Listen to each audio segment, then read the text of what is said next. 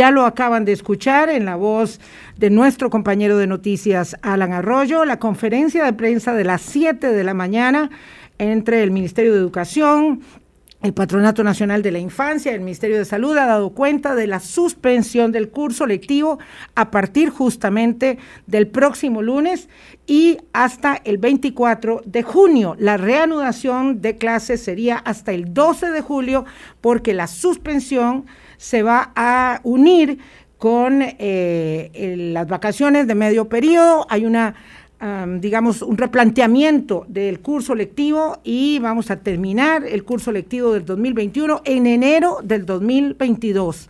Esta eh, medida anunciada por la ministra de Educación, Giselle Cruz, de Consuno, con el apoyo del Consejo de Niñez y Adolescencia, porque tiene que considerar los factores eh, psicoemocionales y, por supuesto, de aprendizaje eh, del curso lectivo 2021 es la primera de unas medidas que dijo la ministra de Educación, va a anunciar mañana, de otras medidas que va a anunciar mañana el Poder Ejecutivo en la conferencia habitual de martes. Se suspende, por tanto, el curso lectivo a partir del próximo lunes.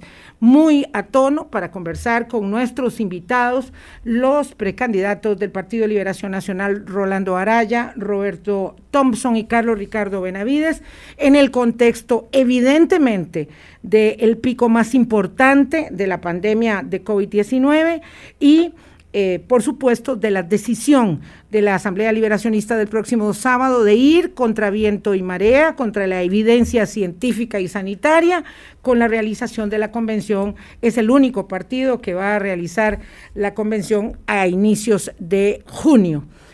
Don Álvaro, parece que falta de evidencias no tenemos respecto de la situación de la pandemia y de lo que nos está pegando esta ola. Buenos días, Vilma. Buenos Muy días. buenos días, Álvaro. A todos los que nos acompañan siempre aquí puntuales a las 8 de la mañana en 98.7. Además, hoy lunes siempre con un, tengo que admitirlo, con un, temorcito de ver los indicadores de fin de semana acumulados en términos de contagios, de hospitalizaciones y de casi seguros eh, nuevos fallecimientos eh, por, por la pandemia.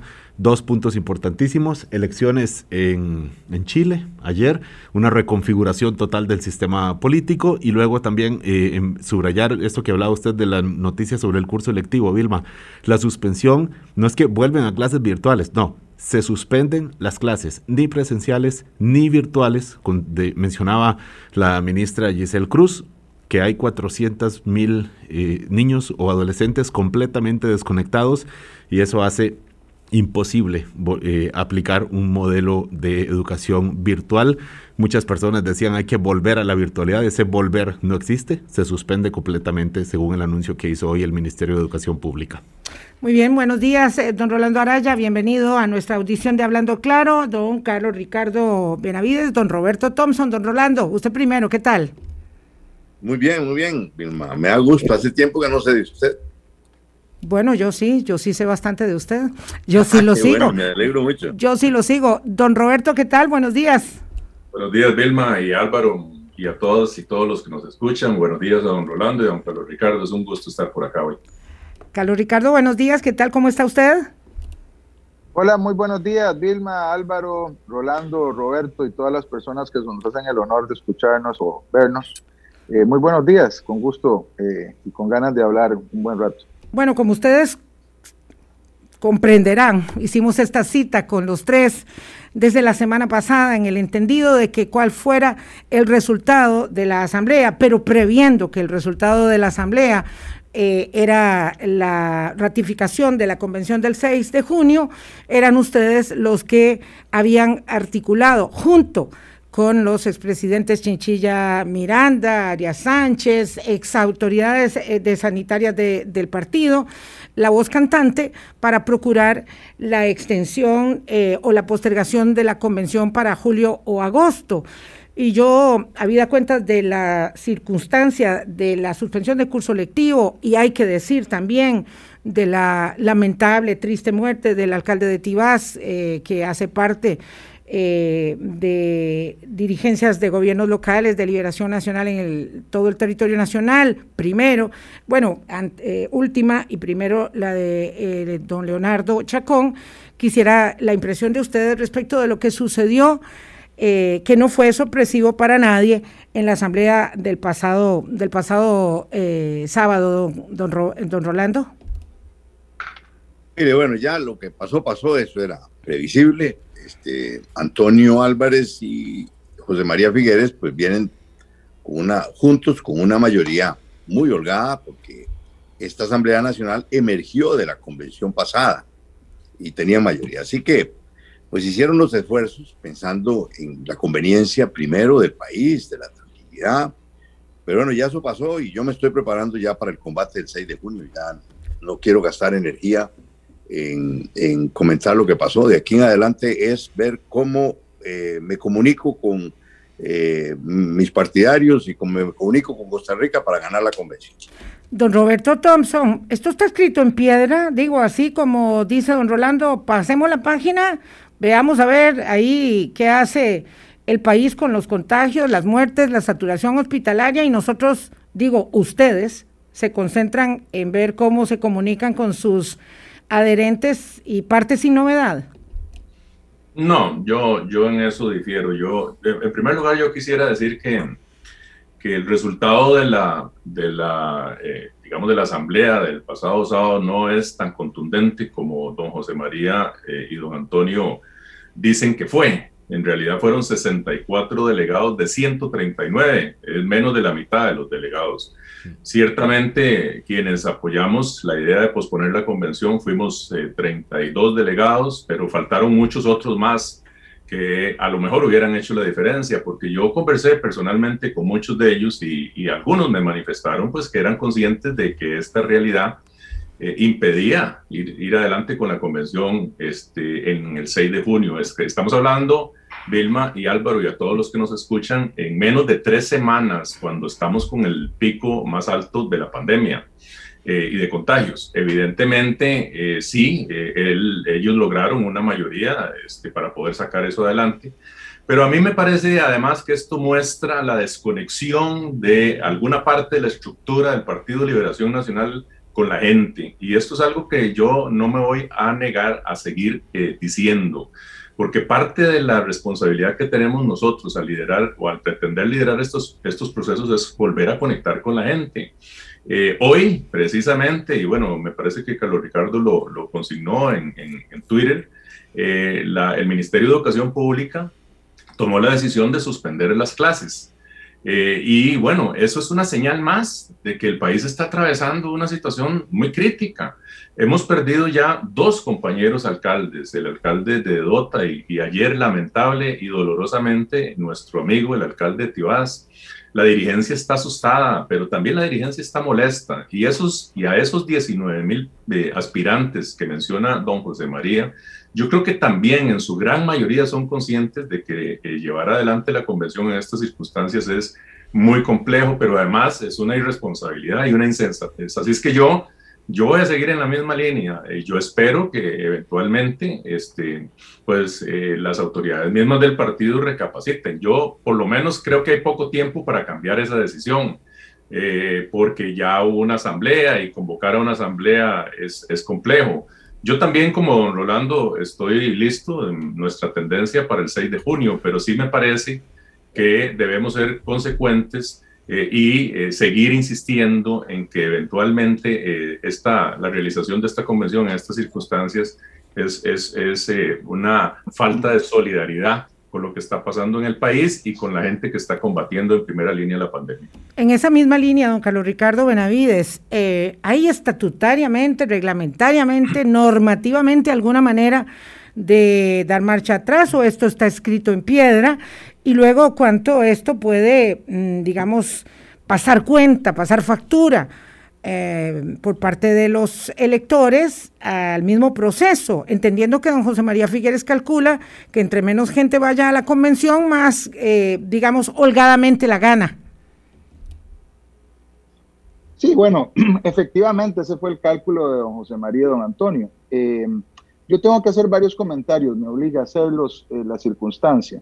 Primero que todo, tengo que lamentar profundamente la muerte de un amigo y del el alcalde de mi cantón, cantón eh, que estaba o ha estado bien administrado como, como eh, Carlos, Carlos Cascante es, eh, fue mi compañero en el gobierno cuando fue viceministro de Ciencia y Tecnología, pero también un gran alcalde y una persona queridísima. Él, como tantos dirigentes liberacionistas, han enfermado, Carlos, con la lamentable consecuencia que ya conocemos.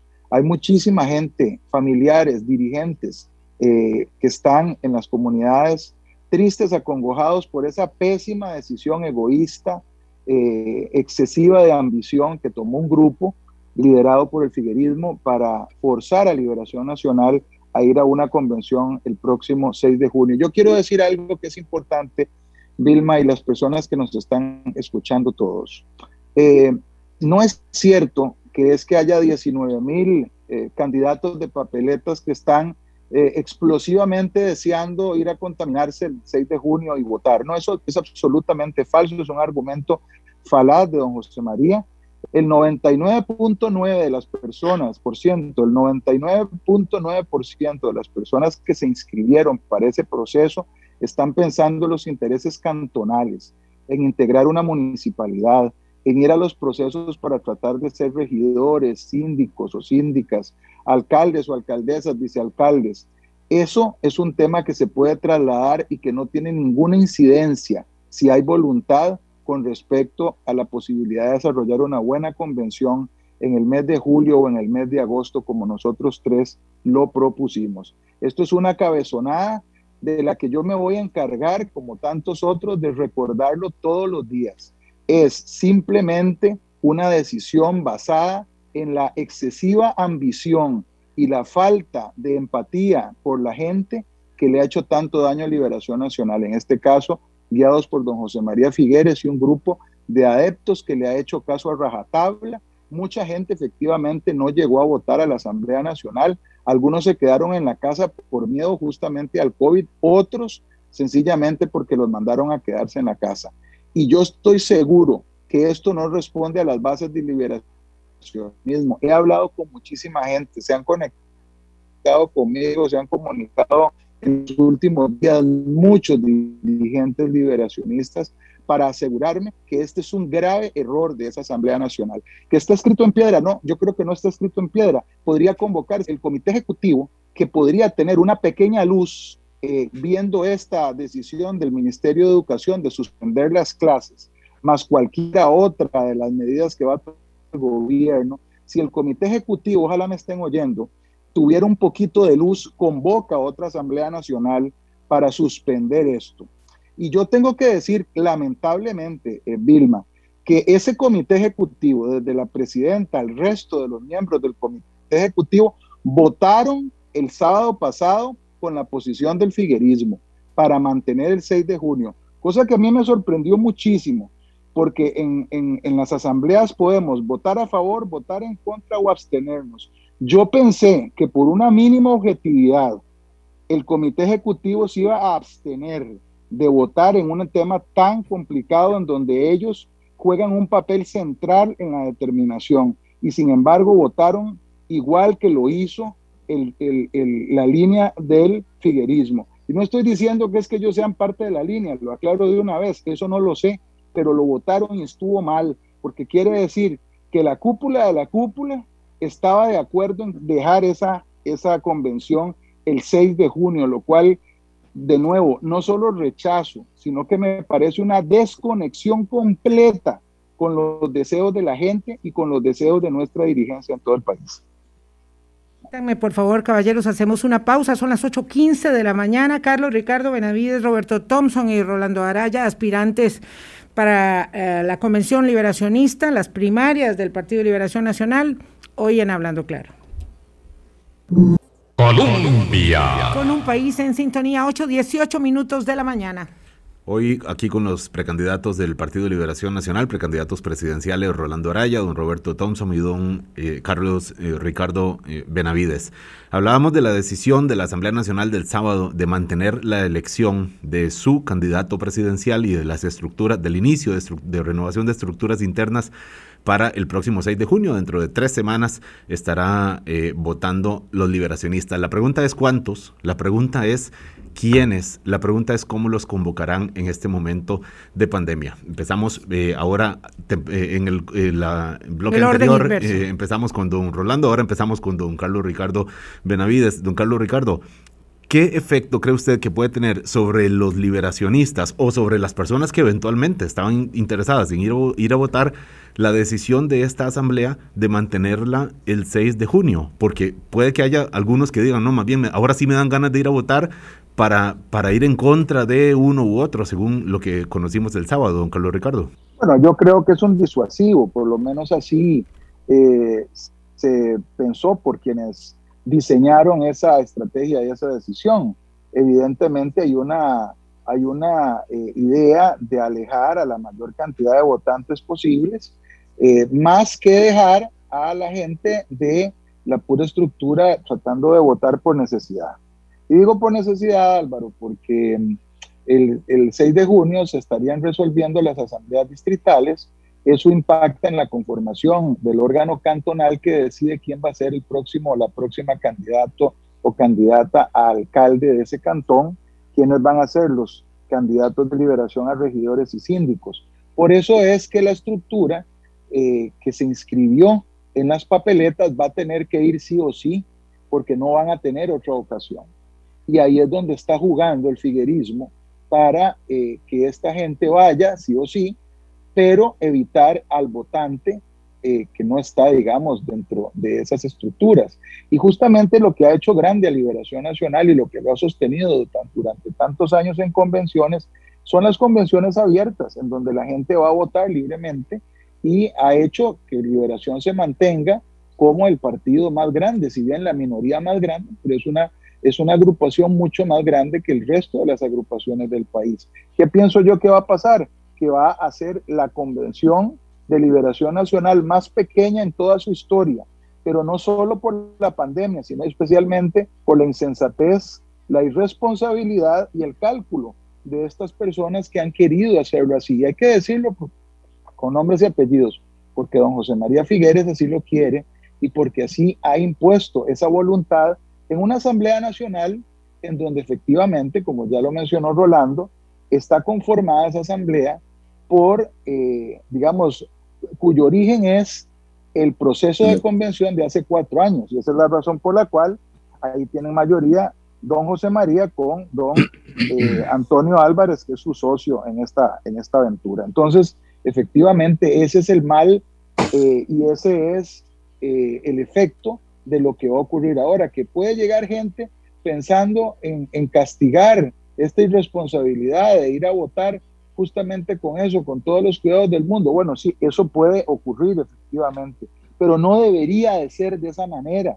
O sea, esta no es la forma racional con la que un partido que quiere a la gente, que cuida a las personas, que cuida su dirigencia, que tiene respeto por lo que está sucediendo, actúa. No es una forma en la que un partido que quiere liderar el país y que quiere llevar adelante a la gente actúa. De manera que por supuesto que voy a estar en contra de esta decisión y seguiré insistiendo más allá, por supuesto. En mi tendencia estamos absolutamente claros, decididos y ordenados por el día 6 de junio. Estamos listos para ir el 6 de junio, pero eso es insensato y no se puede dejar de decir. Don Roberto Thompson, ahora decía don Carlos Ricardo de la posibilidad, o incluso lo mencionó usted, de que la decisión de la Asamblea se revisara en un comité ejecutivo. Francamente, en la práctica eso se ve improbable porque fue el propio comité ejecutivo el que mandó la decisión a la Asamblea y la Asamblea decidió el sábado de esta manera. Se mantiene el 6 de junio y además votaron en esta misma de dirección, como mencionaba don Carlos Ricardo.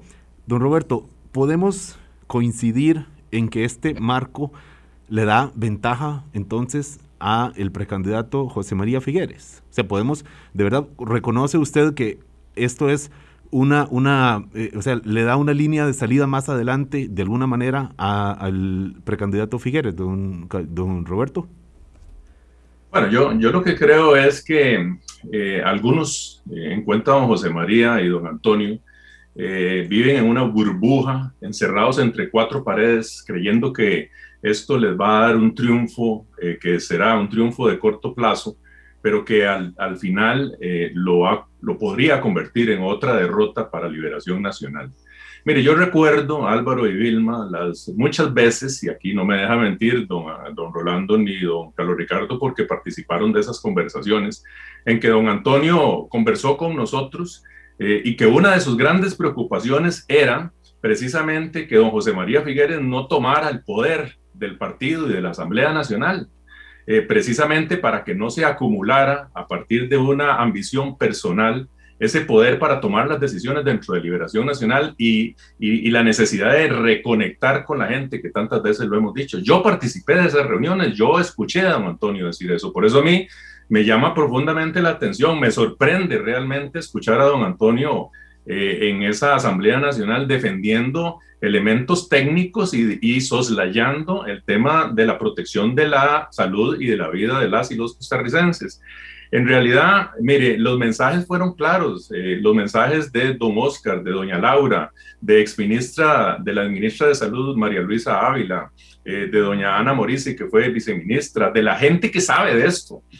Eh, hubo además una nota firmada por 11 compañeras y compañeros de la fracción del Partido Liberación Nacional, que lo solicitaron. Nosotros mismos hemos vivido esa situación con doña Karine y doña Silvia, la presidenta de la Asamblea Legislativa, que ha estado eh, recuperándose de la enfermedad.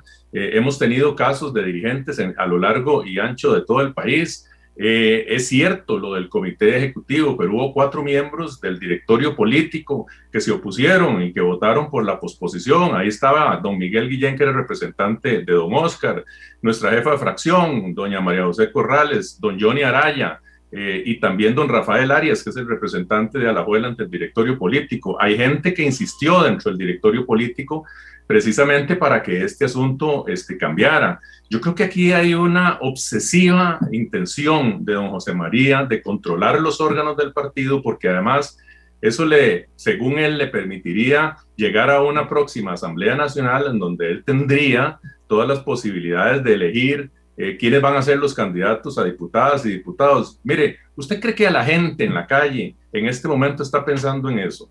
La gente en la calle está pensando en, en, las consecuencias que ha tenido, la gravedad que está viviendo el país, eh, está pensando y reconociendo el esfuerzo de los cientos de médicos, de personal de salud que están atendiendo esta pandemia, está pensando en los centros hospitalarios colapsados. Aquí mismo, en el hospital de Alajuela, ya se instaló un hospital de campaña porque ya no da abasto. Y eso, eso, eso, eso, eso no se puede ocultar en medio de cuatro paredes en una Asamblea Nacional. Y me parece a mí eh, que hay gente razonable que realmente ha puesto eh, este, argumentos sólidos desde el punto de vista técnico, médico, eh, sanitario, para prever que si nosotros damos un espacio para que avance el proceso de vacunación, como ya el gobierno lo ha, este, lo ha anunciado, si damos espacio para que los centros hospitalarios recuperen su capacidad, esa convención eh, puede perfectamente realizarse en, en, condiciones de mayor seguridad y puede motivar a mucha más gente a, ir a elegir no solo el candidato, sino también eh, los otros procesos que, como bien Carlos Ricardo lo ha, lo ha mencionado, tienen mucho que ver con los procesos cantonales. De manera que yo, este, igual que él, seguiré insistiendo, yo también, mi tendencia está lista para el 6, pero realmente me parece que sería incongruente no seguir insistiendo y eventualmente este, que las autoridades del partido, al ver la dramática situación que, están, que estamos pasando, pues tome en consideración esos elementos y replantee el asunto. Yo, este, pues eh, creo que va a ser difícil por el tiempo, creo que va a ser muy difícil, pero bueno, eh, yo esperaría que eso sea así. Pero le voy a decir, eh, para terminar lo último, ayer escuché a don José María diciendo que el Partido de Liberación Nacional va a solicitar la presencia de, de, alrededor de 250 médicos en los centros, este, en los centros educativos para cuidarnos eh, y cuidar los protocolos sanitarios. A mí, yo no sé eh, en qué está pensando don José María, porque los médicos y el personal de salud tienen que estar donde corresponde, en los centros hospitalarios, y esta emergencia es realmente dramática. Y cada personal, cada miembro del personal de salud debe estar donde debe estar que es atendiendo la realidad este, que están viviendo los centros hospitalarios de este país.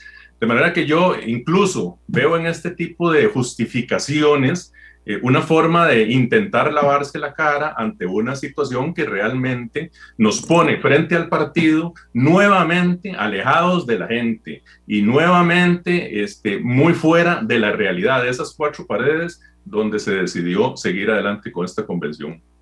Don Rolando Araya, eh, también precandidato, ahora escuchamos a, don Roberto y a don Carlos Ricardo. Eh, usted en la asamblea, en los pequeños dos minutos en, que habló, mencionó incluso la posibilidad de no reconocer los resultados de la convención, que por, considerar que la, posibilidad de que, de esta sea ilegítima.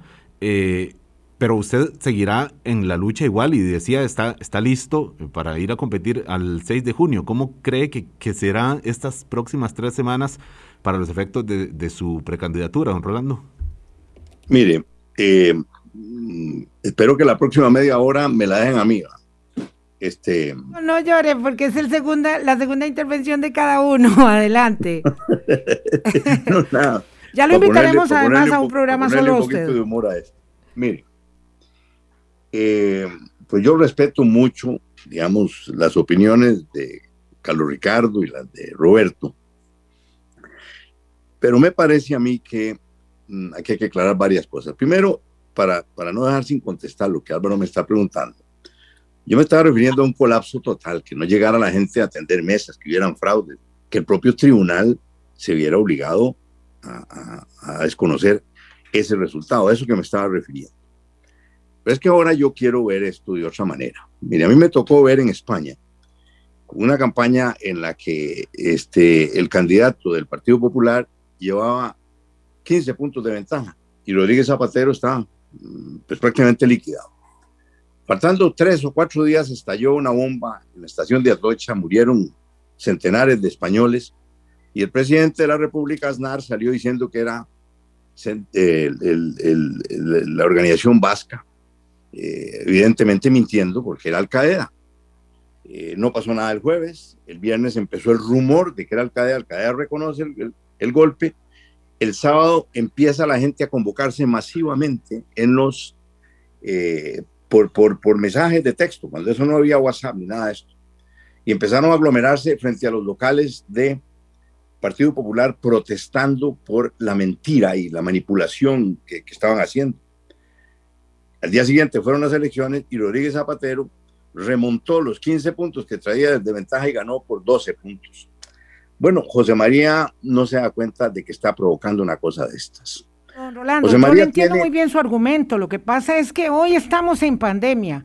Nunca antes del, del 1918 hemos vivido una situación, y por supuesto no la vivimos todos nosotros, y aquí hay una gran incongruencia, es que Liberación pretende hacer una movilización de votantes, y aquí me dice muy bien don Humberto Muñoz, mi familia y yo somos todos del PLN y no vamos a la convención porque primero para nosotros está la vida. Entonces, esta circunstancia entraña una paradoja, ¿verdad? Inconsecuente, es que ustedes van a tener que movilizar a la gente a las urnas, todos los que estuvieron de acuerdo y los que no, para ir a sacar esos votos. Y hay gente como Humberto Muñoz y su familia que se va a negar, porque aquí estamos hablando de que la gente no se puede convocar masivamente en recintos eh, y por eso las circunstancias son tan distintas.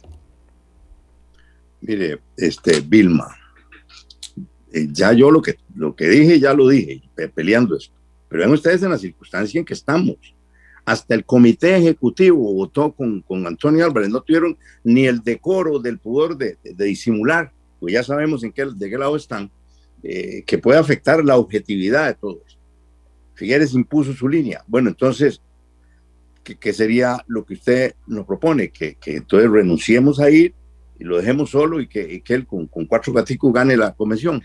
Bueno, pues yo, yo no les propongo nada, yo nada más escucho a los dirigentes porque aquí dice José Daniel Rodríguez algo muy cierto, es que son ustedes los dirigentes y son eh, las personas, eh, digamos, adherentes, militantes, votantes en general, los que se, se conducen de acuerdo a las políticas de la clase dirigente. Él dice, ustedes son los encargados de, llevar, de tomar las decisiones vinculantes sobre los temas comunes.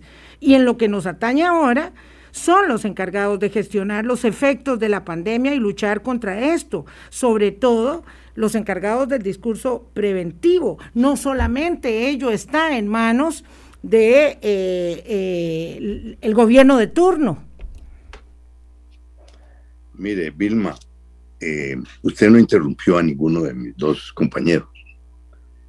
Yo le quiero decir, yo estoy argumentando lo que, lo que ustedes me están preguntando y, me estoy tomando el tiempo que yo quiero para, para decir cuál es mi opinión sobre lo que creo que va a pasar. Yo no rebato en absoluto lo que usted está diciendo. esto es una, una irresponsabilidad, es una terquedad patológica, pero que lo que está en juego aquí no es eh, los intereses de los 19 mil que se fueron a inscribir. Lo que está en juego aquí es que José María tiene un cálculo que le va a resultar erróneo de que haciéndolo en medio de esta pandemia van a llegar a votar muy poquita gente y que él gane. Pues yo estaba explicándole a usted lo que ocurrió. La gente cambió de opinión en España y va a cambiar de opinión aquí en Costa Rica. Aquí hay una ola de indignación que esto está provocando en el país que independientemente de cuántos lleguen, el resultado no va a ser el que está calculando, el que está calculando eh, José María. Y yo, pues tengo que prepararme para eso, Vilma. Si, si ya, el comité ejecutivo no va a echar atrás esto, ni Figueres va a echar atrás esto, él está empecinado en una, en una este ataque de ambición desmedida, eh, pues de que la convención sea el 6. Bueno, ya no está en mis manos cambiar esto, pero si está en mis manos cambiar el rumbo para el país. Es un gran riesgo José María tiene un rechazo, hay, hay un 38% de los liberacionistas que dicen que nunca votarían por José María Figueres y más de un 50% de los costarricenses que nunca votarían por José María Figueres. El Partido de Liberación, según las últimas encuestas, se ha reducido a un 15%. Si encima de eso hay, hay esos porcentajes que no votarían por él, y aquí está en juego mucho, este país está eh, al borde de un gran colapso. Y es necesario un gobierno que sepa hacer bien las cosas con José María no se va a lograr. Y a mí me parece que independientemente de cuánta gente vaya a votar, aquí se va a producir un fenómeno de aquí al 6 de junio, porque José María mismo está desatando, igual que hizo Aznar con la mentira, está desatando una fuerza que ya, ya la tiene, tiene una fuerza negativa muy fuerte. Esa fuerza negativa se va a ir a manifestar en las urnas. Pero bueno, lo que pasa es que aquí la lógica que priva es otra. Eh, hoy la política es comunicación, no es plata ni es organización. Y, el celular y, no el PAC fue lo que, eh, lo que se ha carcomido las entrañas de los partidos. Pero bueno, se, se, puede usar y el celular no tiene ideología, simplemente estableció un nuevo mecanismo de comunicación y eso está ocurriendo en este momento. Bueno, yo percibo que hay gente que tiene miedo, pero también percibo que hay gente muy enojada. Hay gente que va a desafiar, que va a desafiar esa, esa eh, posición dictatorial, tiránica de, de José María y Antonio Álvarez de aprovecharse circunstancialmente de una ventaja que tienen en una asamblea para imponerle al país e imponerle a, su partido una, una convención en condiciones tan extraordinarias. Y yo me preparo para ir a pelear. Y hay gente que está dispuesta a ir a pelear. Hay gente que está dispuesta a presentarse ahí para impedir que José María, con esas ideas, esas actitudes y esas posiciones, sea candidato a la presidencia. Bueno, en eso estoy yo. Y aquí pues bueno, yo soy el contendor de José María Figueres y le voy a demostrar, porque mucha gente está creyendo que él, que, que, ella tiene ganado esto. Él no tiene ganado esto, ¿no? Primero, eh, creen que porque yo no tengo dinero, ahora no cuenta plata, lo que cuenta es la inteligencia y la comunicación. Y yo me preparo para eso. Y eso, Vilma, eso no quiere decir que yo no condene lo que él hizo, pues lo condené en la Asamblea. Es una irresponsabilidad, es terquedad patológica que, que, que denota una personalidad que, que entraña peligro para el país y para el Partido Liberación Nacional. Rolando, hacemos una pausa 8.38. Voy a hacer una pequeña trampa cuando venga eh, oiga, esto es así, eh, todo el mundo está consciente de, lo que estamos haciendo en vivo. Le voy a tener que dar la palabra a don Carlos Ricardo Benavides un par de minutos cuando vengamos de, pausa para que se despida, porque me ha solicitado retirarse, tiene una reunión importante, tiene que retirarse antes, y luego me quedo solo con don Carlos, eh, con don Roberto y don Rolando, el resto para compensarles el tiempito, sobre todo don Rolando, que se me ha quejado. Ya venimos. Colombia. Con un país en sintonía 840. Este turno le tocaba primero a don Roberto, pero le doy la palabra a don Carlos Ricardo para que haga una elaboración final y se despida y nos quedamos con don Roberto y don eh, Rolando. Eh, esta desconexión eh, del Partido Liberación Nacional con los electores, don Carlos Ricardo, los pone a ustedes en la tesitura muy bien planteada por don Rolando de tener que sacar los votos sí o sí.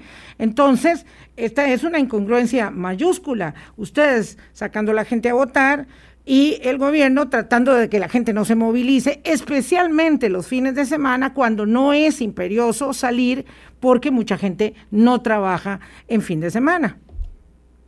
Bueno, sí, efectivamente, esto es trabajar a contramarcha, hacer las cosas contravía. Y así fue como lo planeó el figuerismo. Eh, vea, vea justamente esto. Una convención se trata de ganar tratando de sacar a la mayor cantidad de gente posible, justamente cuando lo que se recomienda desde el punto sanitario es que salga la menor cantidad de gente posible. Por eso es que esto es tan bizarro y tan, eh, y tan patético, tan malvado si se quiere, tratar de eh, sacar provecho de esto. Claro, los, los precandidatos tendremos que hacer ese esfuerzo, convencer gente. Eh, vamos a ver quiénes quieren hacerlo. Tendremos que hacer una selección muy particular. Las, las personas que están inscritas en las papeletas, nuestros eh, dirigentes en todo el país, tendrán que ver qué deciden y cómo van a pesar de, de las circunstancias, porque de lo contrario se quedan completamente fuera de la posibilidad de seguir en sus aspiraciones municipales que no se resuelven sino hasta dentro de más de dos años. Eh, Vilma, francamente esto todo es tan raro y tan, eh, tan ilógico. Quiero hacer una reflexión en el sentido de que la estrategia eh, del figuerismo es tan burda que justamente antes lo, lo, comentaba Roberto, me parece que fue, ¿sí? Que, que han salido a decir que van a convocar 250 eh, médicos eh, para que voluntariamente se hagan presentes a los centros de votación el 6 de junio. Es tan irrespetuoso por, por, por, por, burdo decir eso, como si la presencia de los médicos, Vilma, fuera a ahuyentar al COVID-19, como si porque hay un médico en una escuela, eso fuera asegurar las condiciones sanitarias de esa escuela. Es decir, lo que están diciendo es una, una, una engañifa, están tratando de hacer un engaño a la comunidad nacional para tratar de engatusarlos y lavarse las manos de algo que ya están sintiendo, que es que la comunidad costarricense los responsabiliza por eh, justamente tratar de engañar a la gente. Yo creo que con eso vamos a tener que seguir diciéndolo y vamos a tener que seguir trabajando a contramarcha. Eh, Vilma, no queda de otra, pero me parece que hasta el último día hay que poner la, el punto sobre las CIES y hacer entender lo que está pasando y quiénes son los responsables de, que esto esté pasando. Buenos días, gracias por habernos acompañado. Eh, que tenga usted muy, muy buena jornada. Mm, voy de una vez con don Roberto Thompson. Vamos a ver, es tan burdo pensar que haya 250 médicos cuidando no sé qué en los centros educativos, si es que se llegan a conseguir ni 50 porque están exhaustos, todos trabajando y el que tenga el día libre supongo que deseará descansar un poquito como decir que la Caja Costarricense del Seguro Social venda vacunas, cosa que dijo también don José María Figueres en un video el sábado hizo ocho días, eh, para que acelere la vacunación, o como planteó en su momento, que vendamos vacunas a los turistas para que podamos hacer dinero con ello, eh, o como eh, que no sabemos si vamos a estar peor en julio o en agosto respecto de lo que estamos hoy, teniendo las cifras y las proyecciones de epidemiólogos como don Luis Rosero y otros que señalan que estamos justamente entre mayo y estos primeros días de junio atravesando el momento más alto del contagio y Dios me libre que vamos a estar mucho peor a finales de julio o en agosto, don Roberto. Sí, fíjese que yo, este, cuando inicié este proceso eh, y cuando presenté mi, mi precandidatura, lo hice eh, bajo el supuesto de que íbamos a hacer una campaña de altura, una campaña en de todas y todos los precandidatos, eh, que al final nos inscribiéramos, no recurriéramos al estilo de campaña que don Antonio y don José María este, llevaron hace cuatro años, hoy curiosamente juntos, y que provocó indudablemente una caída eh, eh, una desconexión de, la campaña y del partido, que, que, que, que, lo que la consecuencia fue que no llegáramos ni siquiera a la segunda ronda, precisamente por eso, porque nos desconectamos de la gente, seguimos desconectándonos de la gente. Pero a mí me ha llamado poderosamente la atención el cambio de, don José María.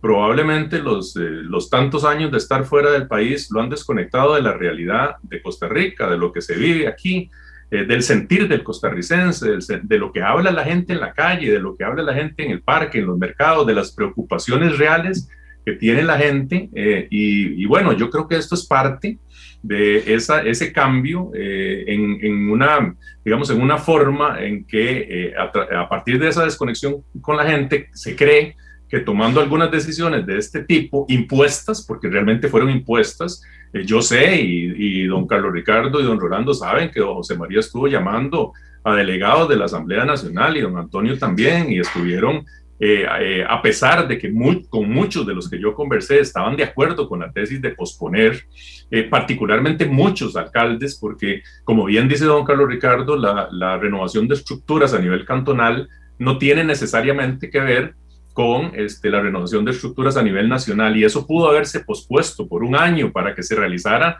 en, en, las condiciones de seguridad sanitaria que se requieren, con participación en todos los 82 cantones del país. Así es que a mí me llama poderosamente la atención la forma en que se manejó esta, esta asamblea, incluso con un con, un, eh, este, con una gran displicencia, con, con eh, sin, sin, considerar argumentos, sin siquiera debatir respecto a estos temas.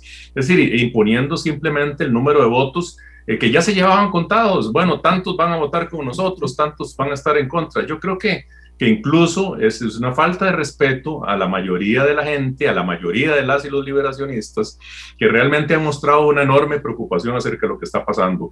Pero déjeme decirle que no es solo lo que pasó en la Asamblea, es que aquí reiteradamente se ha dicho, es lo que va a pasar a mediano y a largo plazo con un partido que se desconecte de la realidad, un partido que se desconecte de la gente. Y eso es lo que nos cobran a Liberación Nacional. Y por eso nosotros hemos venido insistiendo en que hay que volver a reconectar con, esa realidad. Eh, pero bueno, parece que don José María, empeñado en lograr esta candidatura, probablemente a raíz de lo que le pasó hace cuatro años, que perdió la, la elección primaria, empeñado y algún grupo alrededor de él que ha venido eh, mal asesorando, me parece a mí, cree que estos este, triunfos pírricos de, corto plazo le van a hacer no solo ganar la candidatura, sino conectar nuevamente con el gran público, con el clan electorado para ganar las elecciones en el 2022. Y usted, Álvaro, don Rolando, don Carlos Ricardo y todos los que nos escuchan saben que eso no es cierto.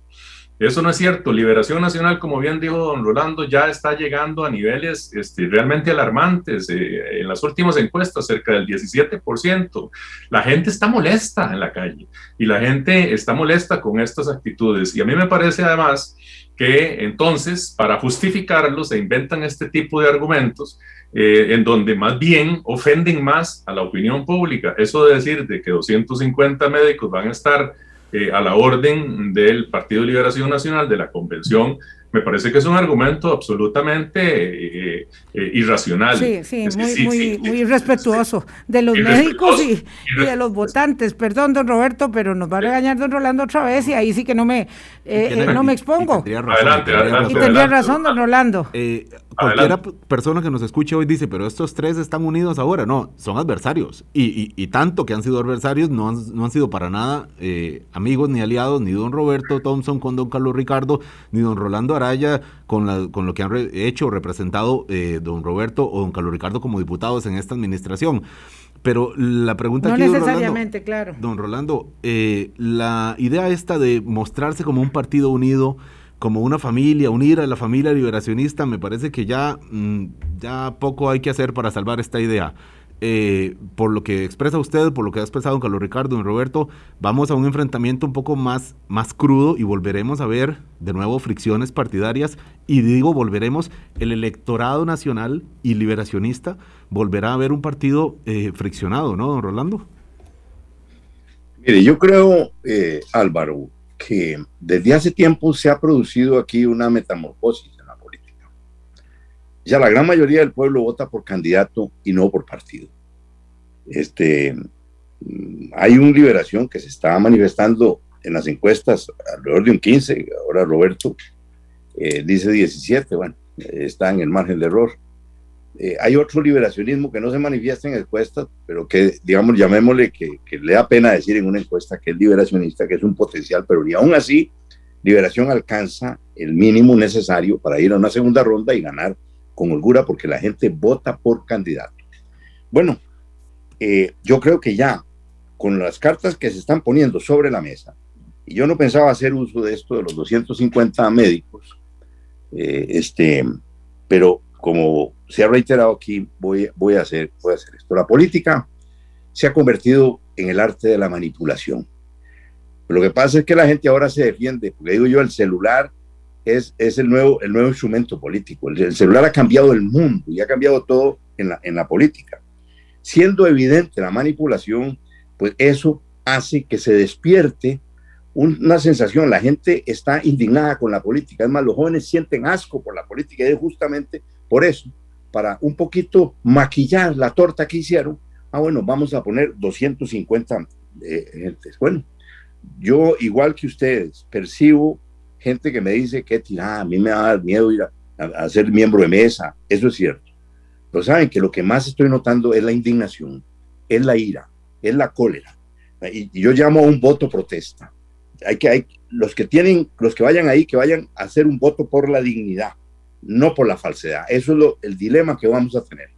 Eh, pues el, país está con, con miedo, está con, con, culpa, está con ira, está con, con, confusión. Hay un karma pesado y José María viene con estas actitudes a acrecentar ese karma, esa cosa negativa, esa, esa sensación pesimista que hay. Bueno, aquí lo que se necesita es quién pueda traer luz, quién pueda traer esperanza, quién pueda traer ilusión, Estamos como un país al borde del abismo y yo, esto es como un llamado a una guerra pacífica, pero en el fondo es una guerra. Que el costarricense que tome todos los cuidados, que se cubra bien, que vaya envuelto en desinfectantes, pero que vayan a votar, porque hay que derrotar esto. Hay que salvar a Costa Rica y lo que está en juego es que esto se, se, se decide en la Convención del Partido de Liberación Nacional. Y no puede permitir este pueblo que por una manipulación, por una, una jugadita, por un juego de chapas, como lo que hicieron el sábado pasado, pues mantengan una convención bajo la premisa de que la gente se va a cobardar. Este pueblo no es cobarde, este pueblo es valiente y va a ir a votar y le va a decir no a José María Figueres y no a Antonio Álvarez y no a toda esa manera caduca de manejar la política nacional.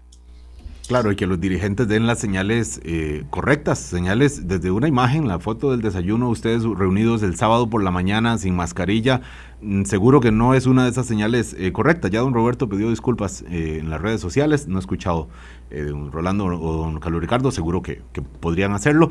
En todo caso, esto empieza, vienen tres semanas, Vilma, muy intensas y bueno, hablaremos más por supuesto con don Roberto Thompson, con don Carlos Ricardo que se nos desconectó hace unos minutos y don Rolando, que por lo visto, pues le, faltan minutos, ¿verdad? Mm, pero se los, se los, se los reponemos. Tenemos una ronda con aspirantes eh, presidenciales de Liberación Nacional. Ya ahora sí, parece que para la primera semana de junio, aquí tendremos, espero, en el set de Hablando Claro, a don Carlos, a don Roberto a don Rolando, cada uno por separado, ya con mucho tiempo, y a don José María, cuya solicitud ya planteamos eh, para ver si nos la responden, había que hacerla por escrito y ya lo hicimos.